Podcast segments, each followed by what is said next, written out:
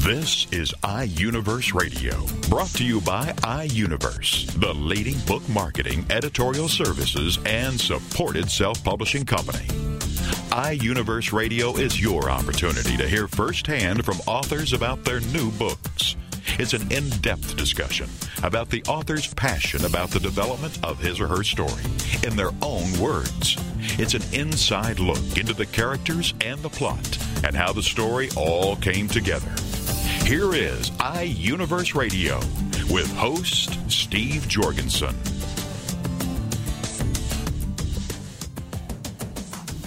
This is iUniverse. My name is Brian Houston, and we are glad to be talking about a book involving a common detective who suddenly finds himself in a very uncommon situation where he goes from being the hunter to the hunted.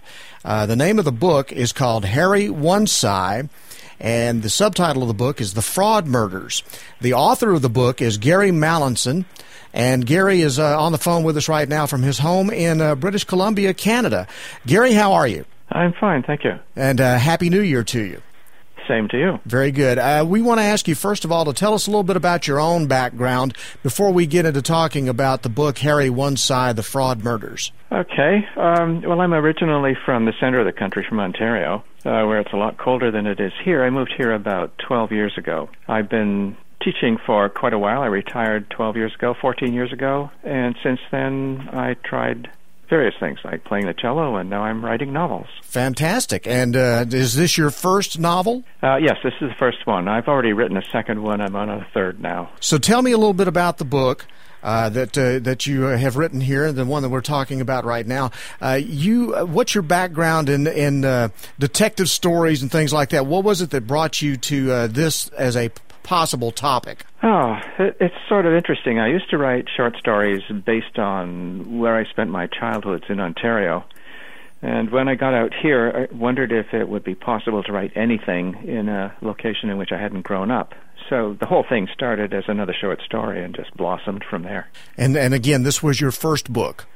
Yeah, this is the first book. Okay, so when you sat down to write it, how long did it take you to write it? And talk a little bit. You said it started out as a short story, but then it blossomed. So what was the time frame for actually completing the book?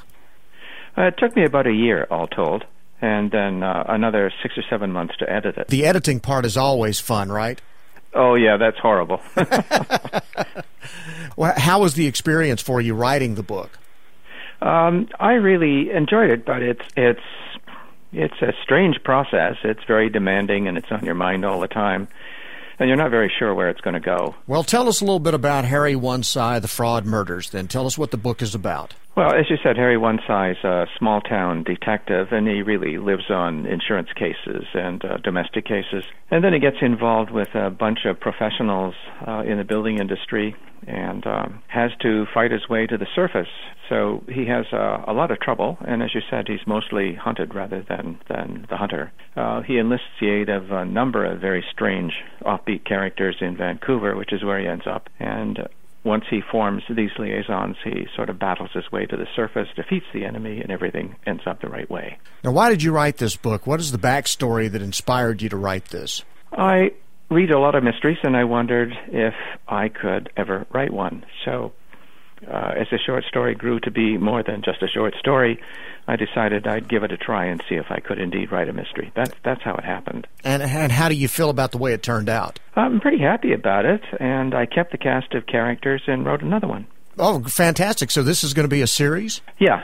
There are three in this series, and then I'll try something different. Tell me about your main character here. Kind of give me a profile of your detective and what he's like, and just kind of some of his qualities. Well, he's a friendly kind of bubbly guy who handles small cases, has a small office and a secretary, and makes sort of a living at this kind of thing. He's not really that good at it, and he's never handled, major cases. He works primarily for an insurance company, so most of what he does is low-scale fraud of one sort or another. This whole thing starts off because of a fire in a half-completed condo building in Harbor City, and he investigates that, finds out that it's arson. I can't prove it, but he's pretty sure, and nothing much happens for a few months until a researcher who's a friend of his is killed in the university library stacks, and she's researching fraud in the building industry. Then a couple of his friends get injured, his secretary gets abducted and raped, and Harry finds himself stuck in the middle of something that's a lot bigger than he thought it was. So what we've got is a small-town detective embroiled in something that's much, much bigger, and he has to learn as he goes. That's pretty much how it develops. And did you have to learn as you went? Yeah, very much. Thinking as a detective, what were your research points, I guess? Well, first of all, I had to learn something about computers, a little more than I knew, and a little bit about fraud. And then I had to research various things like how psychopaths work, what the local Indian bands around here have as legends, because that gets into the book, too. So bits and pieces of research as I went along. Now, who would this book appeal to and why?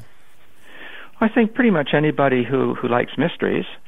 It has some okay points. It's a little bit unusual, but I think you could call it a mystery.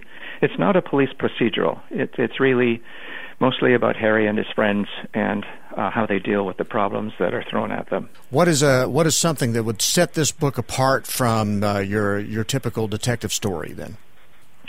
Well, I think mostly because it's pitting a small town detective from a lazy little town on an island against professionals in a city. It also involves settings on Vancouver Island and Vancouver in British Columbia, and I don't think there are many around that handle both of those settings. So I think its major appeal is that it's local, that it has a lot of interesting characters. Okay. Give me some scenes or some characters that you'd like to highlight here, some folks that are particularly interesting or intriguing in your book. There are two or three. There's a psychopathic killer who's a native from the area. He's rather interesting, and his sidekick is a perverse, skinny guy named Stringbean who does various things and eventually gets killed in Vancouver's East End. Then there's Mama Jing. She's a matriarch of Chinatown, so she has a little army of her own. That was sort of a fun character to develop. And there are some characters in the East End, a transvestite that Harry the detective hooks up with and who becomes a sidekick of his and is a computer expert. Things like that should be interesting to readers. Now, are these based on any real people that you know? And if so, maybe you ought to move. No, none of them are real. They all just sort of come out of your head when you need them. So you have a very good imagination then. It's a funny process. I thought when I was teaching I knew how writers worked and how they developed plots, but I really didn't know anything. Writing, it's a very different process. Yeah, you have fun with them, and they get rather demanding themselves because they develop characters fairly quickly, and you just have to use what they've got. Now, tell me a little bit about what you would like for someone after they've read this book. What would you like for them to have come away from this book with? Well, I think there are a couple of things that might be a little interesting to people. A lot of the characters are certainly not entirely normal and not entirely sane. So part of what the book does is to introduce offbeat characters sympathetically so that they're treated as if they were as valuable as any, straight person, so to speak. I think, too, that a lot of these small-time guys and East End guys and down-and-outers have better values than you find in the major establishment, which is business establishment, at least, which is driven mostly by greed in this novel. So there's kind of a reversal on what is good and what is not. Any controversial aspects of this book? Controversial aspects. I think really mostly the intolerance of traditional values when they're applied to people. And people are very diverse and very different, and we need more sympathy for that diversity. What topics related to your book do you feel qualified to discuss in this situation here? Some of the things that you learned and what you consider yourself to be an expert now on that maybe you weren't before? Oh, I'd love to say I'm an expert on writing novels, but I'm not. One of the most difficult things I had to research was how sociopaths and psychopaths work. And what sociopaths look like in the business world, and whether or not business leaders are sociopathic or tend to be successful, and that kind of thing. I had to do some work on procedures with police forces to make sure that I wasn't doing stuff that was absolutely off the books. Other than that, I don't think there was much I had to research. The novel sort of flows by itself, and when you need to learn something, then you go to topographical maps and papers from the RCMP and various other sources to find the material you need, and they keep on going. Now, I have to ask you, did you find that there are a lot of sociopaths in business? Oh, that's leading. Yeah. You did. Yeah. So if you're going to be successful, you can't be too mild-mannered, you can't be too sympathetic, you have to be pretty hard-boiled, and you have to roll with the punches a lot more than most of us are capable of doing. A little bloodthirsty, too? Yeah, there's that as well. Yeah. My main character, business character, the one who initiates all this fraud, is simply called the Gray Man. He doesn't even have a name. The Gray Man. Yep. So in doing this, what was the most challenging part about writing this book, the most fun and rewarding part of it? The characters. They're the most challenging because you really don't know what they're going to make you do. You don't know what they're going to get into. It's, you just end up in situations with them, and you have to figure out a way to solve them without, walking outside the character that's already developed. I just found the characters intriguing, and I found it difficult to get them to do what I wanted them to do. Now, the challenge is going to be, because you're talking about a small-town detective, you're talking about a certain level of innocence there, I would think. So how are you going to continue to develop this very seedy underside in a small town where those things usually don't exist? Well, the second novel picks up where the first one leaves off, but this time I've got a killer on the island who murders women, and he's definitely a psychopath. So Harry now gets involved in hunting one single killer and has a cast of characters here who help him solve that case. And when will you expect that book to be out? Oh, it should be out. I'm almost finishing the editing, about another 2 or 3 months, so it should be out sometime next year, I think. How many books in this series do you think you have? Three. There's nothing gets solved in the second one, so the guy gets caught in the third one. Ah, very good. Okay, so but you know that three, you're done. Three, I'm done with this series. Then I'd like to try something different. Okay, very good. Now, is there anything that I haven't asked you about the book that you'd like to share with people? Not really. I just hope it succeeds, and I hope people enjoy it. All right, so tell me where people can get the book, Harry Onesie. I think you can order it from any bookseller. It's you can get it from Amazon, certainly. It's listed by Barnes & Noble. It's an e-book. You can order it from any bookstore, and you could probably request it from any library. They bring it in. All right, and do you have any websites, social media, anything like that you'd like to promote while we have you online? That's just being developed, but I do have a website called HarryOnesie.com, so you can look up the novel there. What does the website offer? Just a synopsis of the book and some basic facts about me, I guess. Fantastic. Well, Gary, it's great talking to you. We want to wish you the best of luck with your book, Harry Onesie, The Fraud Murders, and we look forward to the series with books 2 and 3 coming out in the coming months. Years, I guess. Probably. Did you find the second book to be easier and faster to write than the first one? Yeah. It took about half the time to write, but it's going to take an equally long time to edit. Always fun, that editing. Always fun, yes. Well, Gary, thank you so much for coming on with us today. We really do appreciate it. And again, we want everybody to be sure and pick up the book, Harry Onesie, The Fraud Murders. It is, of course, published again by iUniverse, and it's available at all bookstores, online and off. So best of luck with the book. Thank you very much. Thank you very much. Gary Mallinson, the author of the book, Harry Onesie, The Fraud Murders. I'm Brian Houston. This is iUniverse Radio. Thanks very much for listening, and we'll talk to you next time.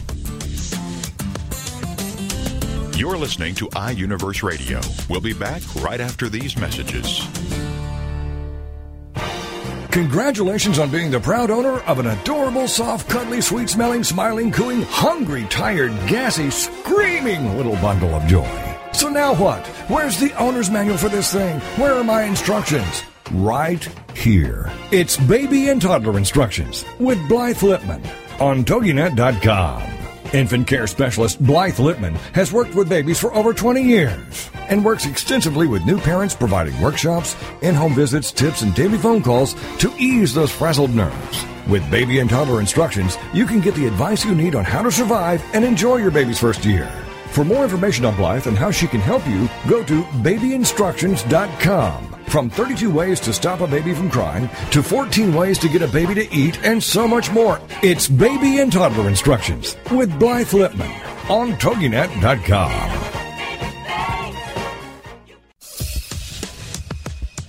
Welcome back to iUniverse Radio with host Steve Jorgensen.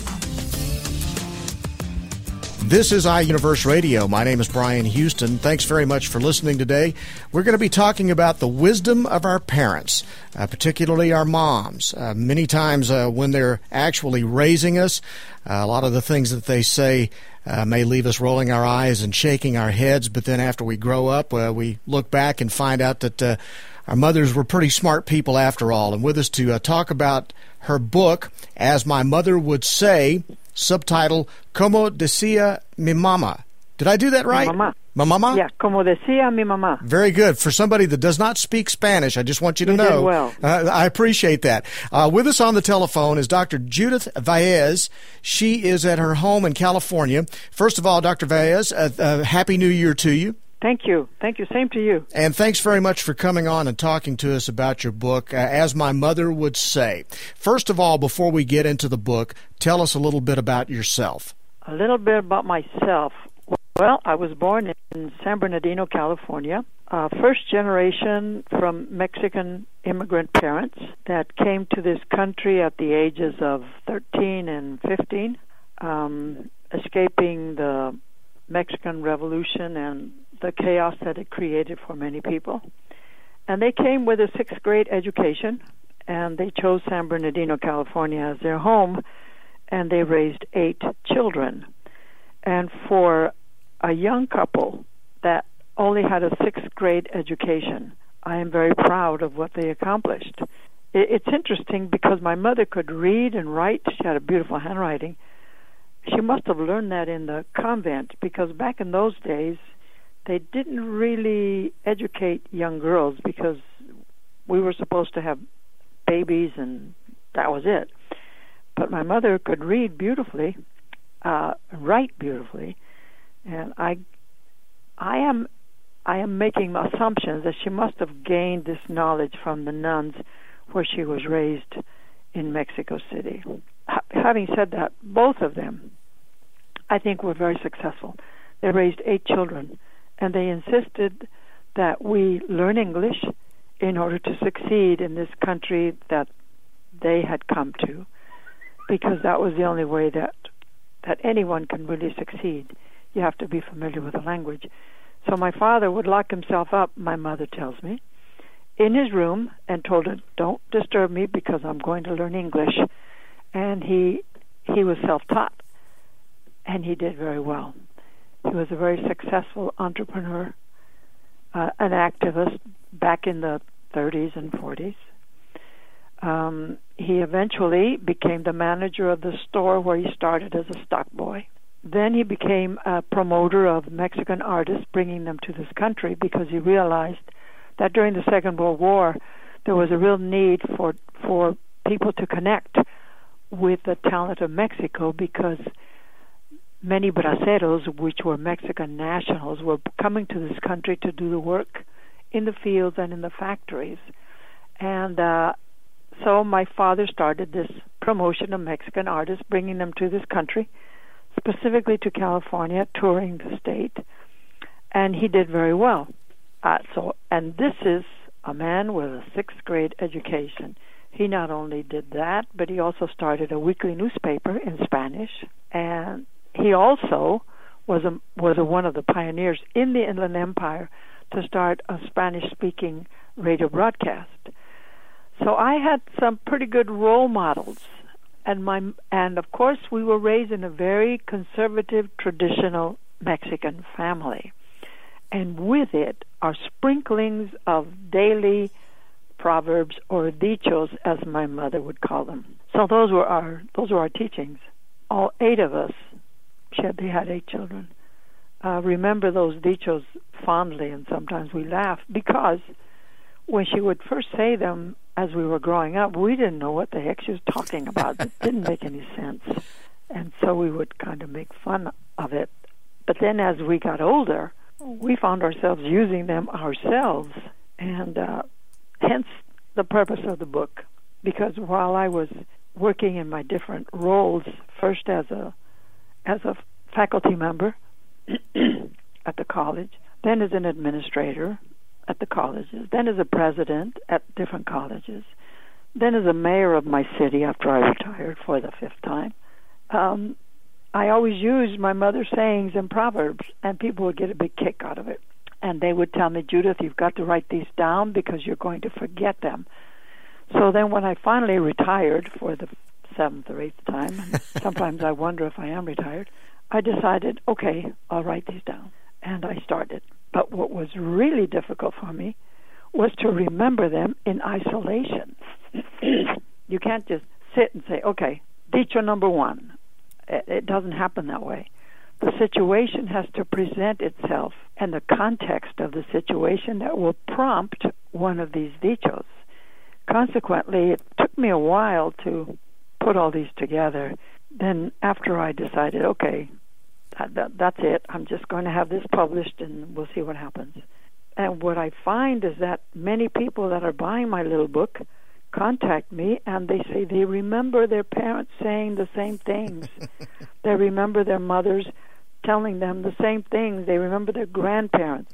So I guess I've kindled a little fire among especially Spanish-speaking families. Not necessarily Mexican. You could be Spanish, or you could be from Central America. I think fundamentally the root does come from Spain, from the Spanish language and the wisdom of our parents. But anyway, after that book was published, I've come up with at least 10 more that, again, I say the context of the situation has to present itself.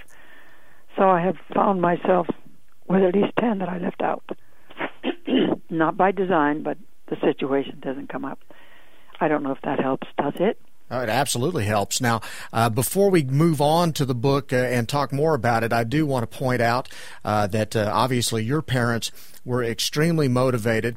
They had a fantastic wisdom about them for people who had such limited education, and that has I guess been passed on to you, the first Latina president of a college or a university in California, as well as being the first Latina to be elected mayor of a city of over 100,000 people in the United States.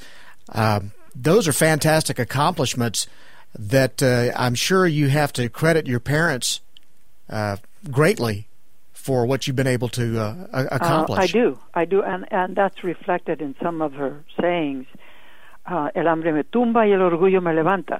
Hunger may knock me down, but pride will always hold me upright.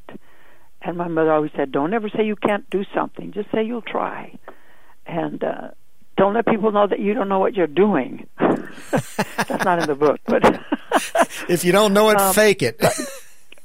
Yeah, fake it, learn it, and do it better than whoever was there before you. And that has carried me through my entire life.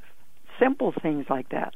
But it was the pride that we get from, I guess, the Spanish pride, as my mother would call it, but it was the pride of the family that we had to set an example. And it's a funny story. I remember going to PTA meetings. My mother would take me religiously every month. We'd go to PTA meetings.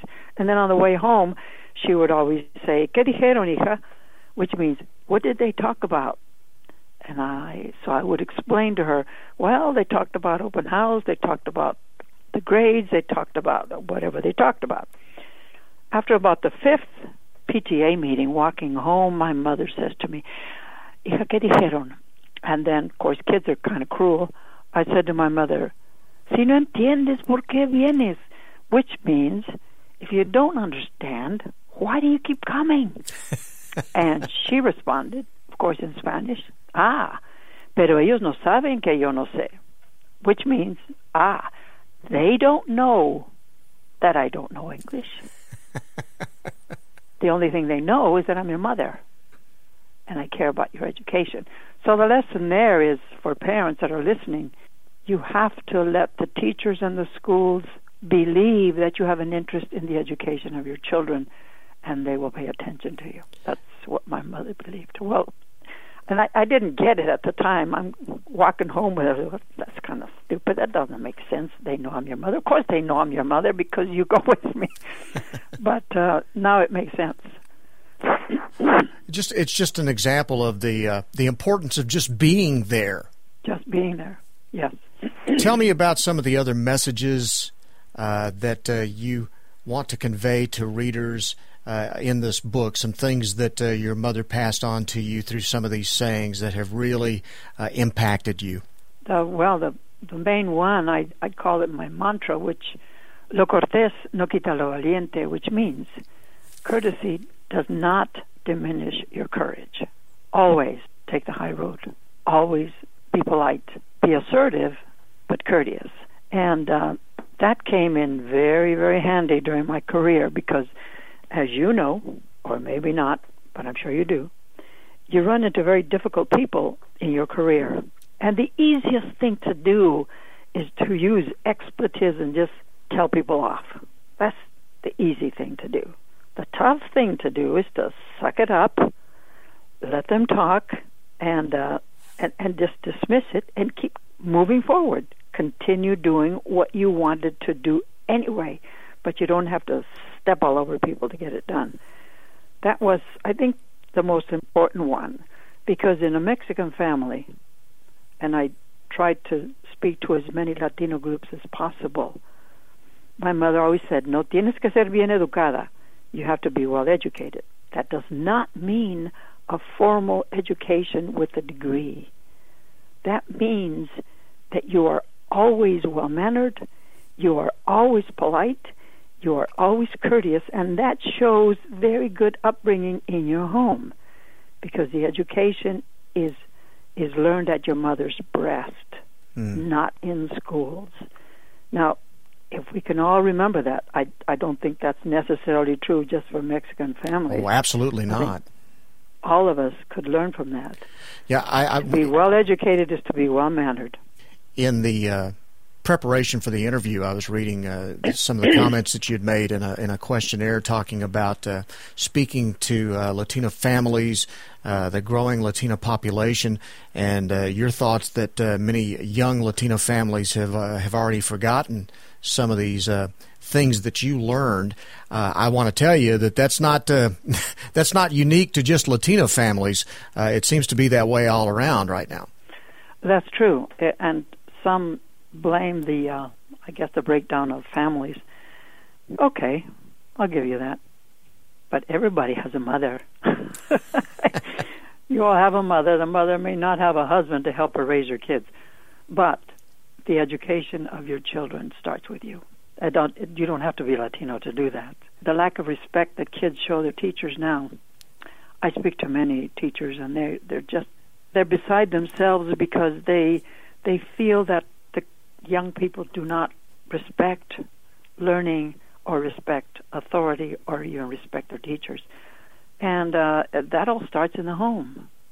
Unfortunately, we've become such a litigious society that teachers are even threatened by the students, and if they don't get their way with the students, the parents come down on them. What did you told my kid to shut up? Well, no, I told them to be quiet. But anyway, and so the teachers get a little intimidated, and that's not how it should be. We have a responsibility to teach our children to be respectful at all times. You don't have to like the person, and we run across a lot of people that we don't like, but we're mindful. It's like the English saying, you draw more with honey than with... What's the expression in English? More with honey than with vinegar, I think. That's it. That's it. Yeah. Okay. Kind of like that. Something along those lines. Something along those lines. And many Mexican families that with whom I have met since the book came out, they love talking about it. And they are reminded of how they were raised, and they agree that maybe their grandchildren need to get a little sprinkling of those of those ancient dichas so that we can remember what is really important. Is that the ultimate goal of your book? Are you hopeful that maybe Latinos and readers of the book in general, of all nationalities and backgrounds, might be inspired by reading this book to maybe go back to some of those values? You know, I'd like to say yes. That would sound good, wouldn't it? But that wasn't the original intent. I just wanted to write these puppies down so I wouldn't forget them and pass them on to especially all my colleagues who have worked with me. I sent them a copy as soon as they came out, and they were just ecstatic. Finally, Judith, finally you did it. And then they would think of some sayings that I would use that are not in the book, and I'd say, oh, God, I forgot about that one. But that was the motivation initially. Now, this other is just kind of a side benefit because it is true. We need to teach our children the importance of education, of being well-mannered, and courtesy, and humility does not necessarily mean weakness. Quite the contrary. It takes a bigger person to be polite and courageous, especially in the face of someone that you would just like to pop. Just knock them down. But and I'm guessing you ran into quite a few of those in your political life. Oh yes, my political life, and also on the college campuses. Don't believe me. Politics is not limited to city politics or to state or federal. That's in the formal sense. Politics exists everywhere. Mm-hmm. In elementary schools, there's always a pecking order, and in junior high and in high schools, because I taught at all those levels, and on the college level. Politics is just the name of the game. It just takes a different face. It's not formal politics, elected politicians, but even in churches, you find that to be true, too. I have learned that. Absolutely. Hospitals, every organization is political. And, you know, weaving your way through that organization takes real skill and insight and courtesy. Well said. Doesn't mean you're weak. Doesn't mean you're a pushover. But you have principles, and you have to remember. You have to remember those principles that guide you. Anything that I have not asked you about this book that you'd like to pass on as we start to wind down the interview? Well, that would be it. My motivation was spurred by my colleagues, assistants, even my students. When I was teaching Spanish, I would put a dicho on the board for the whole week, and they were to use it and understand it. And some of them don't make sense. For example, my mother would say, "No le busques tres pies al gato," when I was a kid. Don't look for three legs on a cat. What the heck does that mean, Mother? What does that mean? Well, it didn't mean really a three-legged cat. It meant don't ask the obvious and don't stir up trouble because you know what the answer is. You just want to create discomfort. Now, that's a lot to say for a three-legged cat, but that's what she meant. And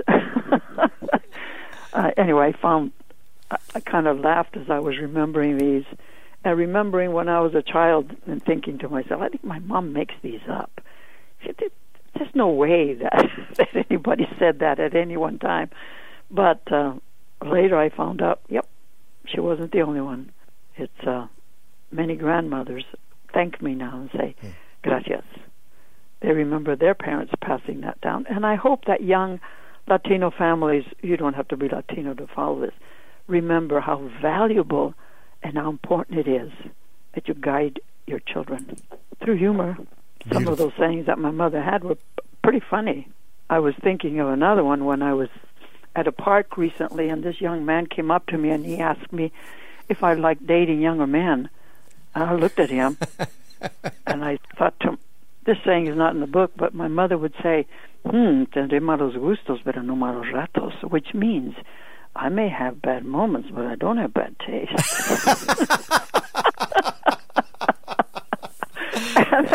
And then I remembered another one. I was in church, and a Catholic church, and there's a group of ladies that kind of fix up and dress up the saints, you know, either with flowers or adornments that you put on the saints. And back in the olden days, if a woman was going to be an old maid, the saying around the barrio was, se va quedar a vestir santos. She's going to end up being an old maid and dressing up the saints in the church. Mm. My mother's retort to that, and I didn't understand it at the time, but I do now, she said, it's better to dress saints than undress drunks. That's a great saying. You know, that should be the title of the next book. Yeah. Mejor vestir santos que desvestir borrachos. Better to dress up the saints than undress the drunks. So if you're going to be an old maid, just better to be alone than in bad company. It goes back to the good taste again, right? It goes back to the good yes. Oh, all right. So when it's all said and done, where can we find your book? Again, the name of the book is As My Mother Would Say. It's written by Dr. Judith Valles. Where can we find the book? It's published by iUniverse. I think it's in Amazon.com, if I remember correctly, or Amazon. You can purchase it through Amazon. Okay. And do you have any websites or social media that you'd like to add or promote while we're talking? You know, I don't. As I said, my intention initially was just to write these things down so we wouldn't forget them. But I've been asked for a website, so maybe I need to do that. Now, do you plan on doing a second book of these sayings? Well, let's see how this first one goes. And if I do the second one, I've already got about 10 that aren't in the book, like the one about dressing saints and not undressing drunks. I love it. I love it. Because it makes sense, doesn't it? It makes sense, and it's very funny at the same time. So I think that's fantastic. Yeah. Dr. Judith Valles, thank you so much for being on with us today. We wish you the best of luck with As My Mother Would Say. It's a fantastic concept, and I really enjoyed the opportunity to visit with you today. Thank you very much. Yes, ma'am. Again, my name is Brian Houston. This is iUniverse Radio. Pick up the book, As My Mother Would Say. It's published by iUniverse. Thanks very much for listening, and we'll talk to you next time. You're listening to iUniverse Radio. We'll be back right after these messages. Join us for Self-Aid Success Stories with Helen Wu, Wednesday nights at 10, 9 Central on Toginet.com. Helen Wu was born and raised in San Francisco's Chinatown, and after a very difficult upbringing, fighting depression, abuse, and addictions, she finally finds herself genuinely happy inside and out. Helen believes in taking our positive thinking and doing something positive to achieve a positive outcome. She's here to make a positive difference in your life, to be your game changer, your aha moment mentor. She's ready to help both men and women get into a better place. Helen Wu is also the author of Self-Aid Success Stories, 25 success stories from successful entrepreneurs. Inspired by Ellen DeGeneres, Helen wants the world to know that just because we find ourselves in a difficult situation doesn't mean we have to stay there. We can aid ourselves to a better life. So join us for Self-Aid Success Stories with Helen Wu, Wednesday nights at 10, 9 Central on Toginet.com. Welcome back to iUniverse Radio with host Steve Jorgensen.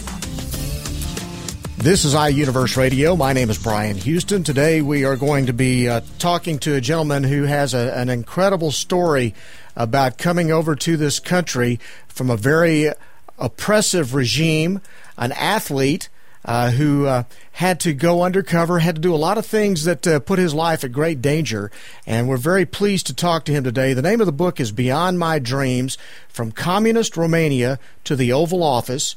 It is written by Peter Marmureanu. Peter, thank you very much for coming on with us today. We appreciate it. And first of all, let's talk a little bit about your background. Tell me a little bit about yourself before we get into talking about your book, Beyond My Dreams, From Communist Romania to the Oval Office. Mm-hmm. Well, I was born in Romania under the communist regime. As a child, I remember I had a pretty good life until because I was born in 1941. But in 1948, the Russians took over the Eastern Europe. So Romania became a satellite country for Russia, together with all the other, Eastern European countries. So everything changed overnight. We start to suffer tremendous. The Communist Party took over. The regime became communist. the government became communist, or the people were very, very upset and very disappointed. The government forced us to move out of the house because they apply all the Russian rules, which allowed each person to have certain square footage. So for four people, my parents, my grandmother, and myself, we were allowed only one bedroom. And they moved us into a really small, dilapidated house. We share the three bedrooms in a house with two other families who were there already, and a small, tiny bathroom and a small kitchen. So the life became horrible. But I worked very hard. My family went into a deep depression. My father lost the job, had to move out of Bucharest, had to find a job at the oil fields about 45 miles from Bucharest. So he will earn about $40 a month, which was out of range for us to survive. Now, we tried very hard.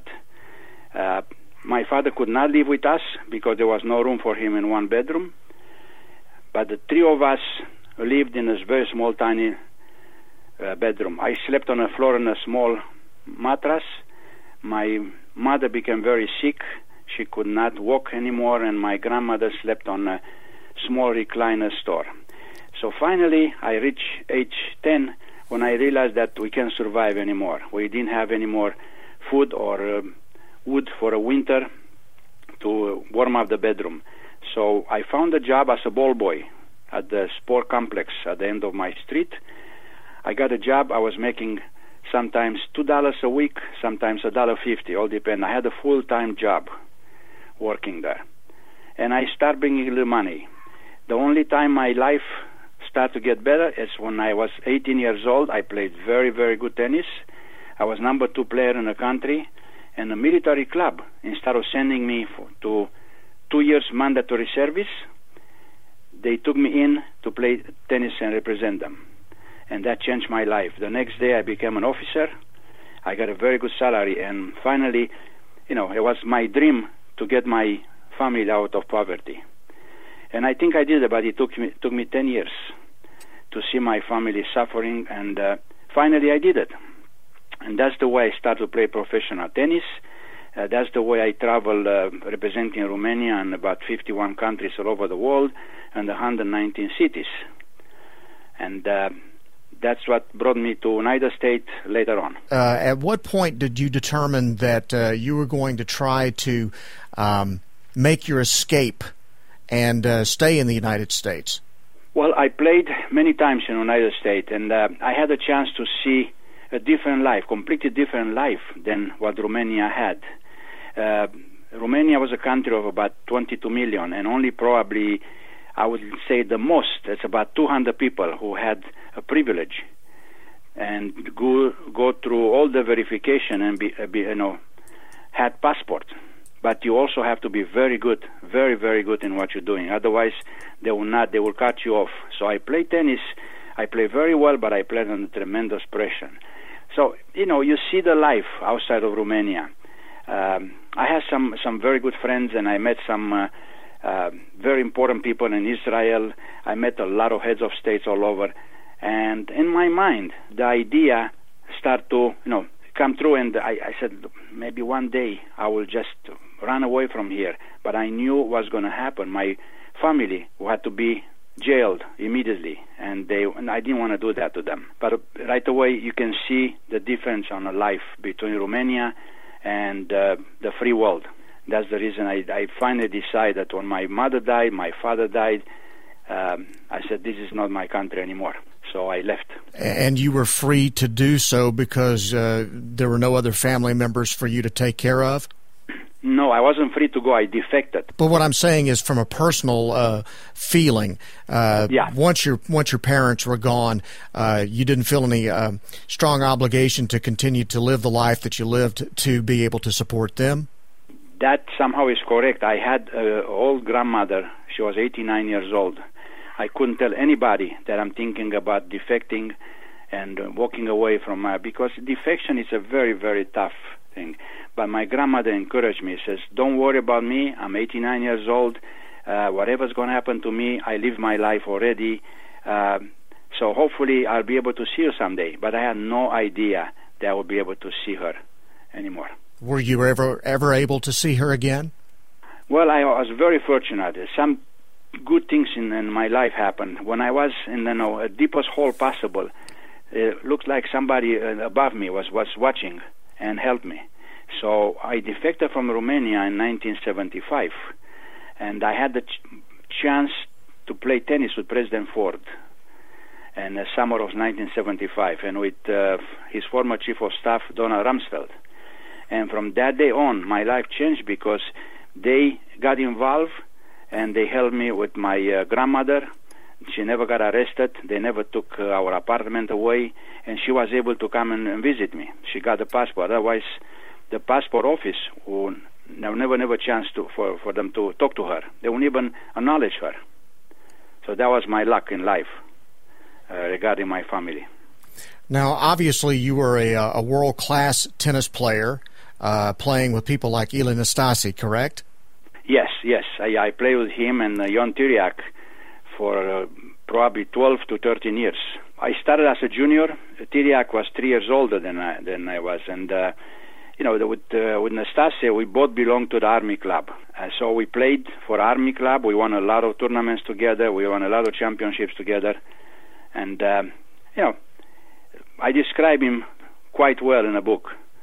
When he asked me, a couple of months ago, if I wrote about him, I said, I wrote about you a lot more than you wrote about me in your book. So... All right, I have to ask you, as we get into this, because I'm sure it's a part of the book, how did you come to play tennis with President Gerald Ford? That doesn't just happen. I had a job. I was working in a very sophisticated country club in Chicago, in Winnetka, Illinois. And in the summer of 75, right after I defected from Romania, I defected on April 15.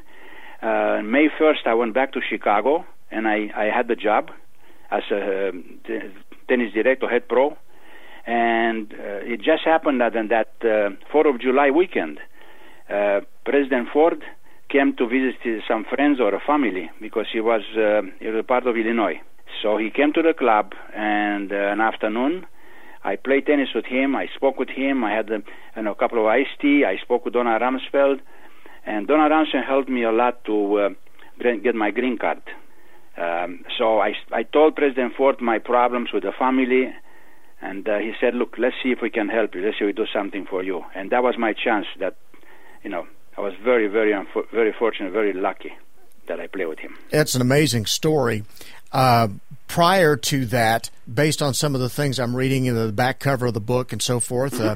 You were traveling with packets of top-secret documents as part of your job. Is that how that all worked out? Yes. When I was 23 years old, and I was lieutenant major in the Army, the KGB recruited me to do some work for them, and I was scared because I thought they were going to ask me to become an informer. I just didn't want to do that, to tell them what my teammates are doing, what my friends are doing, what the family. At that, I didn't want to do it, even if I didn't have a choice. But what they asked me is to become a courier. They knew exactly that the tennis players have no problem traveling all over the world, and when you show up at somewhere at the airport and you have 6 to 8 rackets in a tennis bag, they will never ask you what they're doing. They will tell you, good luck to you, hope to you in the tournament. So they knew that. So they gave me 2 envelopes. Every time I left the country, anywhere I went, they brought me at the airport 2 envelopes sealed, which I keep them in my tennis cover among the rackets.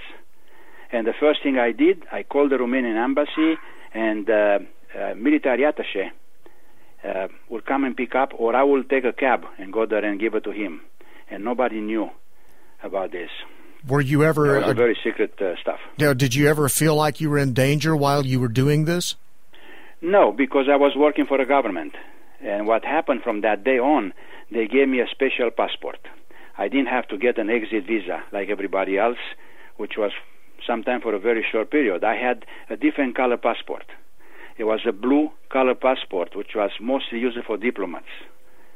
So anywhere you go and they see your passport, they had no questions for you. So I could leave Romania any day, any time, on any border crossing. But even given these, I guess, privileges based on the way the country was run at that time, you saw America and you saw another way of life that just appealed to you to a point that you were willing to risk everything to escape? Yes, I did. I got to the point and I could not take that kind of life. Even if I had money and I had fame and I had a nice apartment, I was devastated to see my friends, to see families I knew for so many years. They were living in very poor conditions. They had no money. If somebody was old enough to get a pension, the pension was about $12 a month. You could not live with that kind of money. The depression took over the country, and I felt that, I don't deserve that anymore. So, I wanted to go somewhere else. I met Moshe Dayan in Israel, and I wanted to run away from Romania, but he was very smart, and he told me that there's no way for me to stay in Israel. They're going to find me the next day, and they're going to get to me. Or either they kill me, or they will take me back somehow to Romania, and I will go to jail for many years. In the United States, I had a lot of good things waiting for me. And I've always said I was very, very grateful to this country, the way they received me with open arms and helped me. And then, of course, it's my style. I never disappointed anyone. I work very hard. But that's what, you see the difference on life. You can't take it anymore. Now, even after you escaped from Romania and defected to the United States, you still were under a considerable amount of danger, weren't you? Oh, absolutely, absolutely. If they will find me, and I'm sure somehow the Romanian embassy knew, but I never give to anybody my address. And I had a small home. I put cardboard in the windows. I put lights around the house. I never went straight home. But they knew where I am. But because of President Ford, and Donald Rumsfeld, they did not try to do anything. They tried to convince me to go back. They called me. They wrote me a letter. They followed me to Chicago to my job. But I said, listen, this is too late. I am not going to go back. But I wasn't, the FBI protected me for many years. Because if I said, look, if somebody... at that time I was a captain in the army, and I was very afraid. They're going to follow me, and they're going to try to get me into a van somewhere, and then, get me out of the country, or they just shoot me on the street. And, of course, I was very scared. So even in the midst of building a new life and hopefully a better life, you still lived under an immense amount of pressure. A lot of pressure, Brian. A lot of pressure, yes, absolutely. I had nightmares. I played tennis with the psychiatrist, and he gave me some medicine. He said it's normal. I had nightmares. I was jumping in the middle of the night, sweating. And in my dream, I felt that the KGB are around my house. And, I had no way to defend myself. And I was very scared, very, very scared. I was sentenced to 9 years in jail after the day I defected. So it's from 75 probably to 85. But when you read the book, you'll see that I took the chance of my life. I went back when the communist regime was still in power, and I had nightmares when I got there. Now, you got to see firsthand, though, the fall of that regime, right? Yes, yeah. I took my fiancée, she's an American. I wasn't married to her at that time. And we went there in late November 1988, a year before the major revolution Romania had. And we got stopped by the army. We got interrogated. It was really, really, really nightmare. But very lucky. We went through, and I had to go to Romania because the government wanted to sell my family plot at the cemetery. So I didn't want to lose that. And I paid a lot of money, but they didn't care. They wanted me to show up and sign the forms and pay more money. And I had to do it. What? At that time, Romania was in the worst shape possible. And that fall of 1988, the depression and then the oppression, everything in Romania was at the highest level.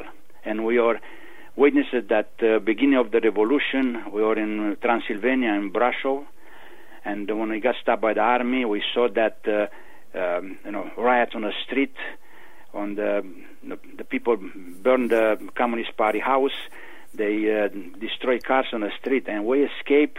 It was a miracle because I rented a car in Bucharest, and the car had government plates. So when people saw the government plates, they will destroy. They will break the car in two pieces, and they kill the people inside.